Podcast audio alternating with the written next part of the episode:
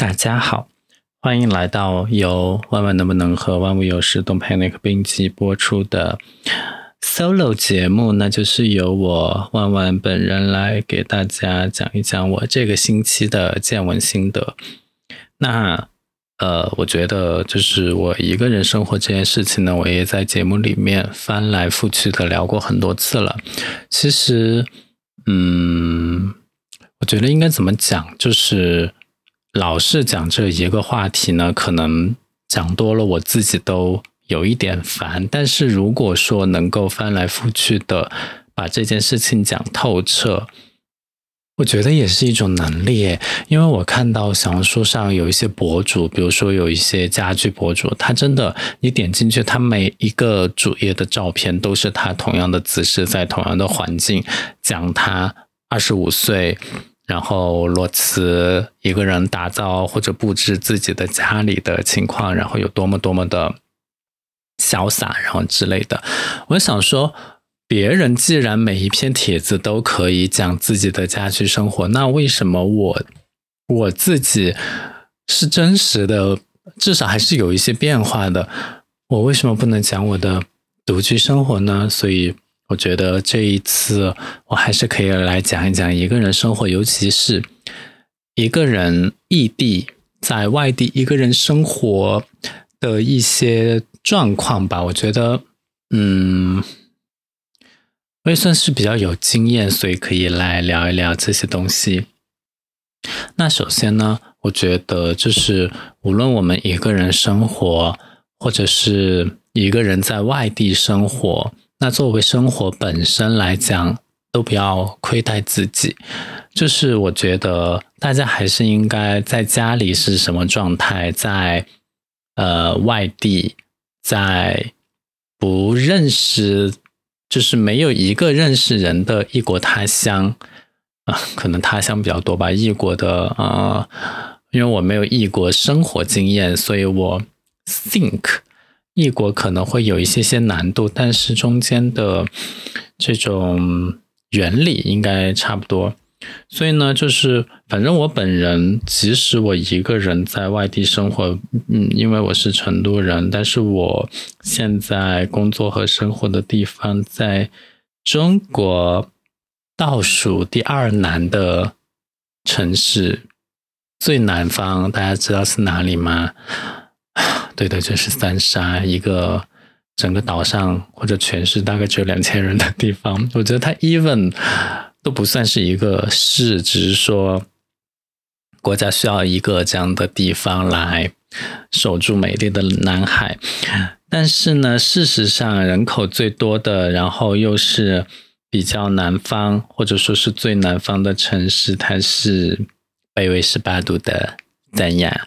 是的，我就在三亚，就是。怎么会有人去三亚工作呢？尤其是一个成都人。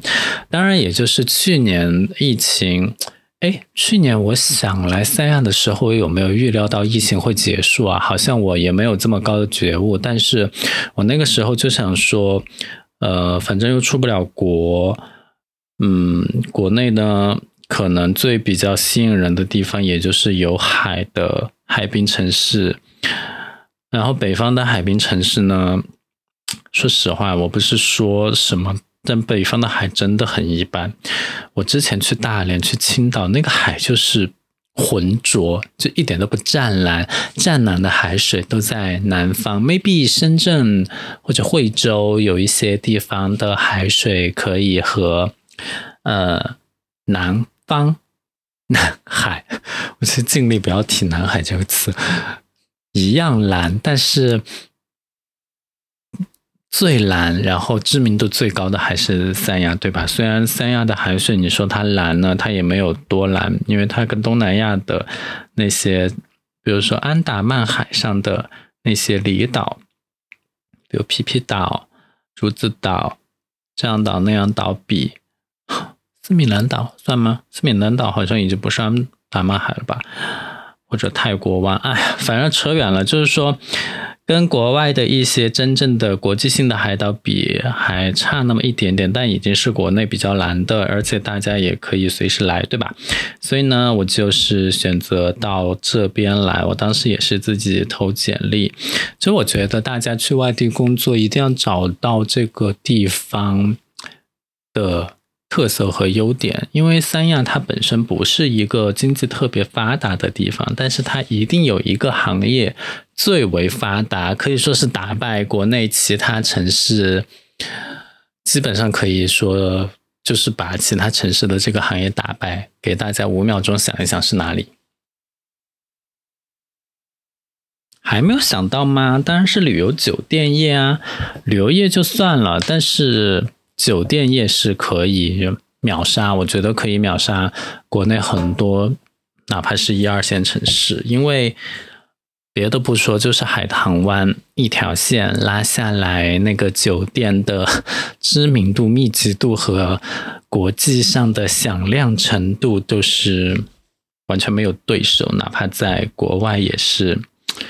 就非常无敌的一个存在，所以呢，我当时我就是考虑了酒店业，但是酒店业说实话，它其实不是一个到手工资特别高的地方，因为它，我觉得是因为它包吃包住的原因，所以它到手工资不高。但是这个所谓的到手工资不高，其实还是看你的级别和 title，呃，有的东西是可以去争取的，我只能说到这儿。就是，所以综合薪资算下来，我还是挺满意的。呃，每个月基本上就是没有什么花钱的地方，然后公司提供吃、提供住这样。所以呢，我非常就是这一年下来，我觉得我还有一点点意犹未尽，因为呃，我虽然一直叫着要回成都，要回成都，但是。说实话，成都能够现在能够接下我的地方，我也不知道在哪里，有没有这样的地方可以接下我？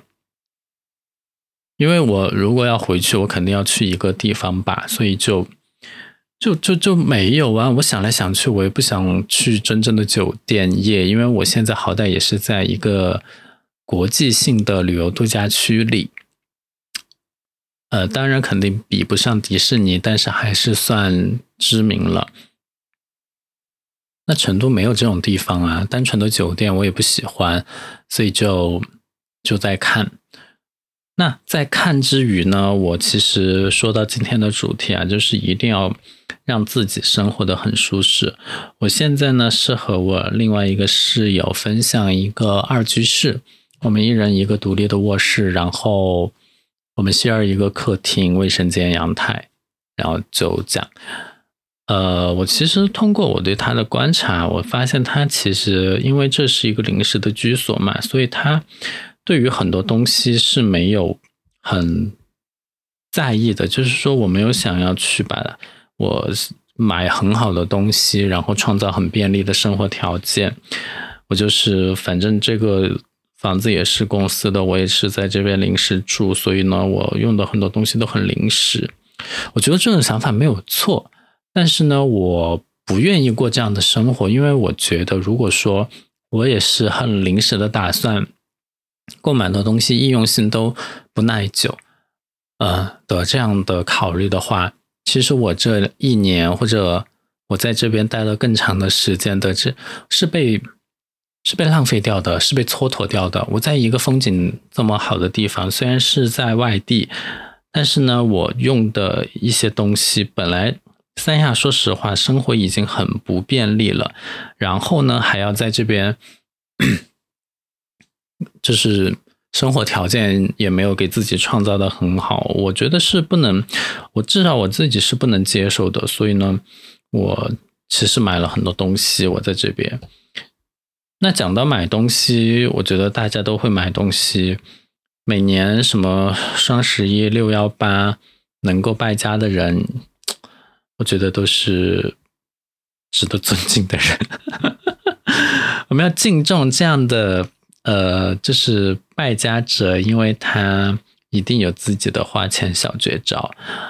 但是我今天要讲的是分享一些我自己觉得说在。旅途过程，这不叫旅途过程中，人生的旅途吧，人生中的某一站的过程中，虽然你觉得，呃，我有一刻我一定要回家乡，但是我其实也不想在这里降低我的生活品质的情况下，我应该做点什么呢？好，我现在来揭晓一个我最近购买的东西，就是一台迷你主机。什么叫迷你主机？迷你主机它其实就是一台电脑。是一台 Windows 电脑，当然，呃，也有苹果的迷你主机，比如说 Mac Mini 啊，它也是一个迷你主机。但是 Windows 的迷你主机选择更多、更便宜，呃，价格也会更优惠。呃，可能易用性上面跟苹果电脑就是各各有千秋，平分秋色还是 whatever 怎么样？但一定是就是。这种存在，我觉得是可以选的。为什么会选择迷你主机？就是我为什么会买迷你主机呢？有这样的一个故事，就是我去年拿到三幺的 offer 之后，我就因为我当时我本本本来就决定换电脑，我其实想换的是 Mac Studio，对吧？但是我知道我要去外地工作时候，那么大一个电脑其实不方便带走。哎，现在想起来买 Mac Studio 还可以，但是在当时的那个情景下呢，我只能选择笔记本电脑，对吧？所以我就买了一个 MacBook。可是所有人都知道，苹果的存储空间是当金子卖的，就是比如说我要二 G，它就要一万五，然后你要再加到一 T，你要再加一千五，你要加到两 T，要再在一千五的基础上加三千，又是加四千五，你才能得到两 T 的空间，相当于。一万五五幺二，那么两 T 就要一万九千五，谁要花四千五去买个两 T 的存储空间啊？现在两 T 的比较好的价格也就一千出头，甚至于六百或者五百块也能买得到国产的存储芯片。我想说，Apple 是疯掉了吗？还是干嘛？然后我就。当时我就不想花那么多钱，但其实我觉得当时应该多加点钱，买个一 T 的还是可以的，好像是加一千块钱，因为毕竟我当时也用了所谓的教育优惠。然后呢，当时买了那个电脑之后，其实是不够的，就是如果我在成都我是够，因为我家里有一台台式主机，我配了两个三 T 的硬盘。那再加两块 SSD 的话，反正六 T 多的空间随便够用，存再多的资料也够。何况我我这个并不精彩的人生，也不需要有这么多的空间，就这么多的空间也存不满。两块硬盘就把我整个人生都装装满，还有剩啊，想起来也有点 pathetic。但是呢，就是如果我要。人要在外面的话，我其实是想把我的人生一起带走的，但是我的人生在网盘里面就是带不走。我觉得这个东西在网盘，我没有把它 download 到本地的话，我其实是一点有一点心里非常不舒服。就是我的我的回忆、我的 memory、我的音乐、我的照片、我的视频全部在云端，我每次我还要去下载它。然后完了，我还不能保存它，因为我的空间不够，所以这个东西一直困扰了我很久。然后我就一直在怪自己为什么要买五幺二，直到我现在找到了一个解决我人生回忆的好办法，就是我再买一台电脑。神经病的解决办法，但是真的是非常好的。我先喝一口水，再给你们讲为什么这样做非常好。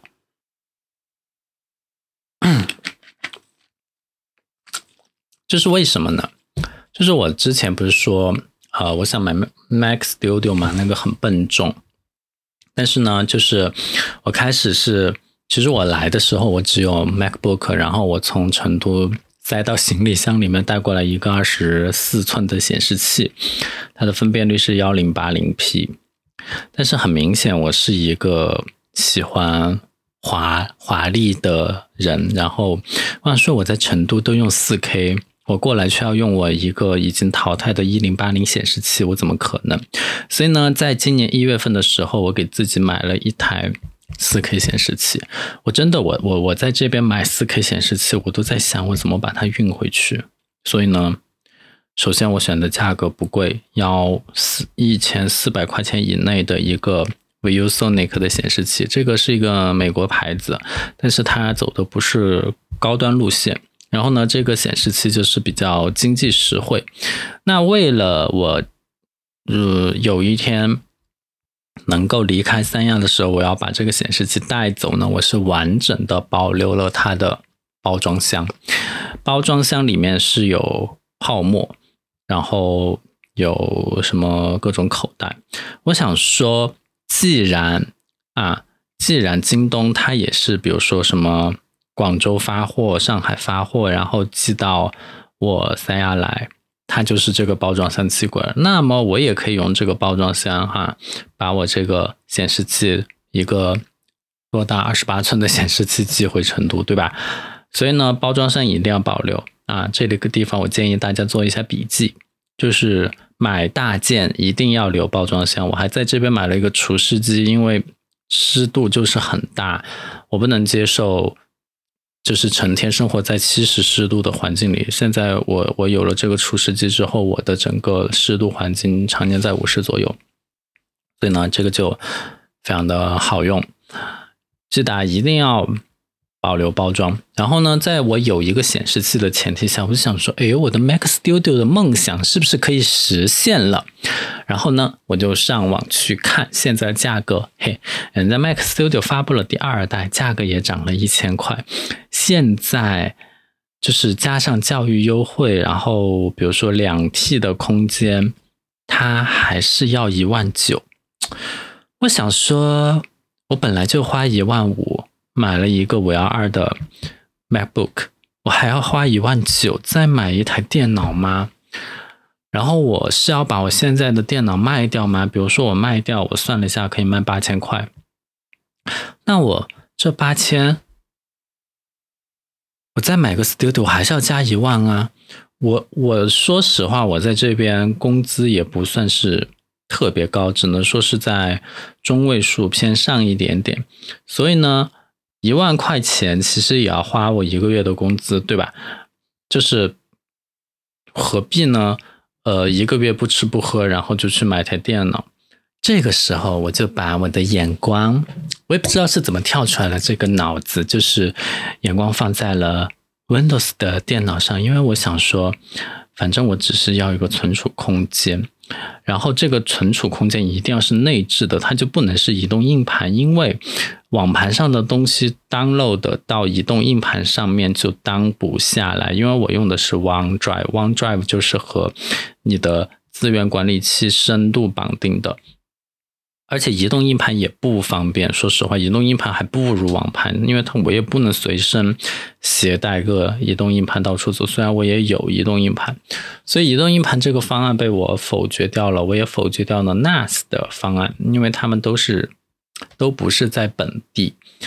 那这样的话，我就把目光投向了 Windows，无论是 Windows 的。笔记本电脑还是台式机，我都在看。然后笔记本电脑，我就在想说，哎，它就是为什么现在，呃，我开始还在看 Surface，我就想说，哎，为什么现在的那个叫什么，那个叫什么，呃，都不能拓展存储空间了呢？但是殊不知，其实还是有一些国产品牌。或者说什么品牌的电脑是可以扩展的，然后我想说，我买一台笔记本电脑也没有必要，对吧？因为我已经有一台笔记本电脑了。那这个时候，我不知道为什么，我就看到了迷你主机。它真的有的时候，它就是有一些牌子啊，它只有巴掌那么大，但是呢，它可以扩展两条 M2 的 SSD 的存储卡。槽，然后现在最大的存储卡槽就是价格比较实惠的四 T 的存储卡，呃，一千二百块就可以买到一条国产的不错的。那两个卡槽呢，就是八 T，八 T 只要二千四，然后再加上迷你主机的费用，两千到四千不等，看你自己的配置。一般可能中位数就是三千，那我们按三千算，三千块的迷你主机加上二千四的八体空间，只要五千出头。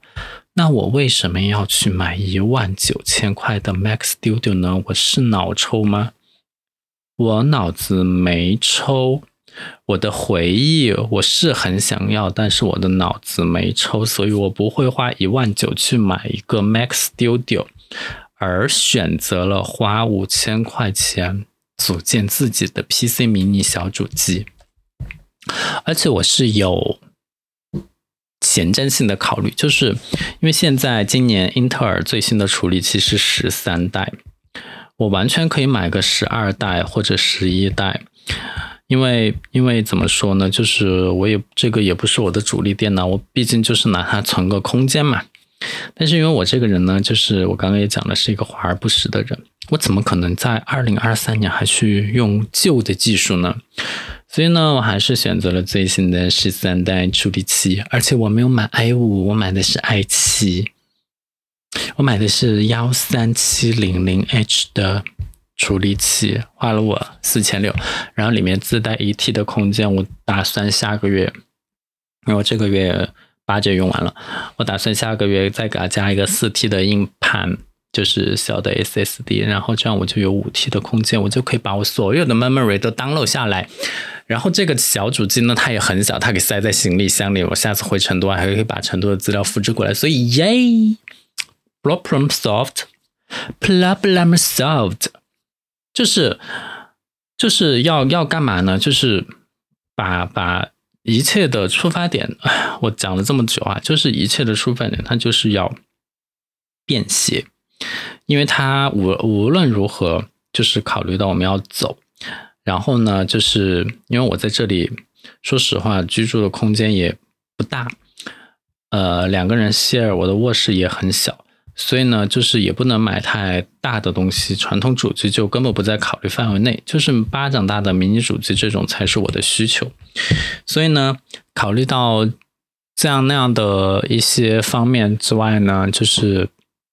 我觉得是总有办法的，像我就满足不了我之前 MacBook 自带的那个音响，我就 我我这个音响我之前都说过一集，我就换了起码三四个音响，然后现在才选择了比较满意的，又 tiny，然后音质呢也还能接受的一个音响，啊，就再也没有折腾音响了，我开始折腾别的，反正就是总是找得到一些东西来折腾。来来满足我的旅居生活，让我再喝口水。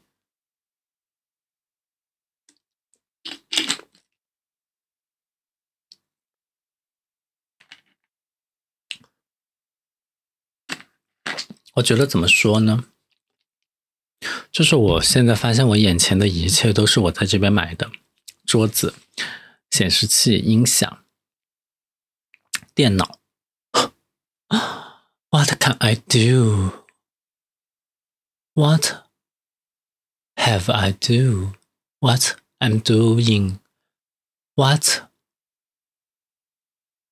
have I done? 我在说什么呀？在接下来的剩余的时间里，我决定再给大家分享一个。我觉得是对于我来说必要的东西就是一台游戏机。就为什么刚刚我的那个电脑买那么小，是因为我也没有在考虑它的显卡需求。显卡无非就是用来打游戏是最大的目的，其次就是用来视频编辑啊、解码啊什么的。但是那视频编辑、解码处理器也能应付，所以显卡还是用来打游戏。那打游戏我是不可能让迷你主机来打的，所以呢，我就是。我把家里的 PS 五拿过来了，就这个东西真的不好拿，因为它很大很巨大，我都是想了很很很多的办法，我才把它拿过来。我基本上我前半年就是在这边生活的时候是没有 PS 五的，我去年十月来，我今年五月我才把 PS 五拿过来，我中间就过了很长一段时间非常 boring 的生活。我跟你讲哦，这个事情是这样的，就是。我去年十月的时候来，因为我还不知不太清楚这边的情况，所以呢，我当时我就是背了一个行李箱，拿了一个 iPad，我甚至当时 HomePod HomePod Mini 都没有拿过来，因为那个时候是我妈，我妈后来寄给我的，然后我就带了个 iPad，我就过来了。然后我我 前几个月我都是在玩 iPad 嘛，到周末还是玩那个 MacBook。反正我当时就有一个非常 low 的显示器，幺零八零 P 那个，我可能一到周末我就下一些电影来看电影吧。然后直到春节的时候我回家，我才把我那个 Switch 拿过来，因为 Switch 我我已经有一个一零八零的显示器了，所以我把 Switch 拿过来，我就是可以直接连上显示器打游戏。我《八方旅人二》就是在这个阶段购买，然后。游玩的，就是我觉得我跟游戏必须要在一起，无论小时候还是现在。那 Switch 拿过来，它毕竟机能有限，对吧？虽然它确实是比较好拿，至少比 PS 五好拿，而且它可以放在行李箱里，而 PS 五放行李箱里就碎了吧。而且 PS 五那么大，所以到五月份的时候，我痛下决心，我就想说，我一定要把 PS 五拿过来。所以呢，我当时就是提了一个空的行李箱，嗯，一个二十八寸的行李箱和一个空的行李箱回成都，然后背上背上还背了一个包包。然后呢，我回来的时候，我买了一个 PS 五便携包，其实也不叫便携了，因为它很大，就是 PS 五的一个背包，我把 PS 五背在背上，然后把我原本背的背包放在二十寸行李箱，然后再拖我。装主要物品的二十八寸行李箱这三个东西，然后到了三亚，这样才把我的 PS 五拿过来。因为我实在不放心 PS 五去托运或者邮寄，它必须要背在我的背上，我才放心。然后其他东西至少还在我手里，虽然一直在十字路上 颠簸。哎，反正不重要，就是一起拿过来的。然后当时 Switch 还在，Switch 也在这里。然后后来呢，我又发现 Switch 的使用率实在太低了，因为你有 PS 五，谁会去玩 Switch 呢？哦，不好意思得罪了一批人哦，还是会有人玩的，因为毕竟国王之泪什么什么什么也是在 Switch 上独占嘛，还是王国之泪啊？我忘了，反正就是我。啊，端午节就是一个月之后，我又回了一趟家，我就把 Switch 拿回去了。然后那个时候家里没有 PS，我还有点无聊，但是我觉得还好，因为我就回去了四天左右，然后我就又过来。然后我就觉得，如果说我能多飞回去几次的话，应该说我很多衣服啊、东西啊，就是不断的精简。有有一些东西是可以精简的，比如说我拿了很多衣服。回去，因为我开始觉得我可能这些衣服我也需要，那些衣服我也需要。但是当了解了这边的气候特征，了解了这边的呃，就是日常穿着，因为我日常还是要穿工装嘛。之后呢，我会发现我自己的个人的衣服其实没有那么多需要，就是在这边，在这边它只能说是。在这边，它只能说是占用空间。我现在就是要尽量的精简，只保留必要的东西。所以呢，我觉得衣服我其实还是可以再拿回去一些的，因为我一直在观察我平时会穿到哪些衣服，然后确实有一些衣服是不会穿的，所以呢，我会再拿回去一部分。其他东西呢，我觉得就是大家在购买这些，呃，在异地工作和生活的时候需要购买一些东西，一定要考虑便携性，然后考虑。就是到时候怎么拿回去的这个问题，然后包装一定要保存好，因为就是我觉得是可以买，但是就是要买的有讲究，然后一定有解决方案，所以这个就是我的一点点小心得。那我们最后再来喝一口水吧。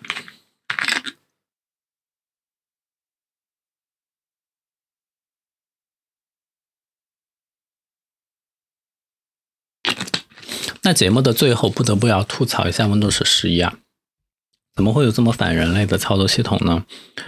我觉得 Windows Windows Windows 十当时的出现，其实都没有让我很满意，我还是喜欢 Windows 七。然后 Windows 七当时我是被勒索软件勒索了，所以不得已我转到了比较安全的 Windows 十的平台上面。然后，因为它有勒索软件保护，然后它的安全系统也比较高，你都不用装杀毒软件了，至少。那现在出现一个 Windows 十一，我买了新主机，它就有送，好难用啊，好难用，真的好难用。右键菜单还要点两次，然后呃各种动画还显卡，我这个可是英特尔十三代的处理器，怎么可能动画还会卡？然后就是呃那个通知和日历又混在一起，你点一下。你都不知道那个空间，就为什么一定要这样利用这个空间？明明有更好的办法，分开不行吗？你看一下人家苹果怎么用，你看一下 Windows 十怎么用，不是说为了要 simplify 把一切东西都要叠在一起，然后那个资源管理器还那么难用，上面的以前的 Rainbow 的那个菜单全部都不见了，只变成只有几个按钮，哎，反正各种吐槽。然后我用了。四五个小时，我实在不行，然后就切回了 Windows 十。好，这个就是我 最后给大家分享的小故事，希望大家喜欢。然后现在已经超过了三十分钟，所以我要结束了，下周再见。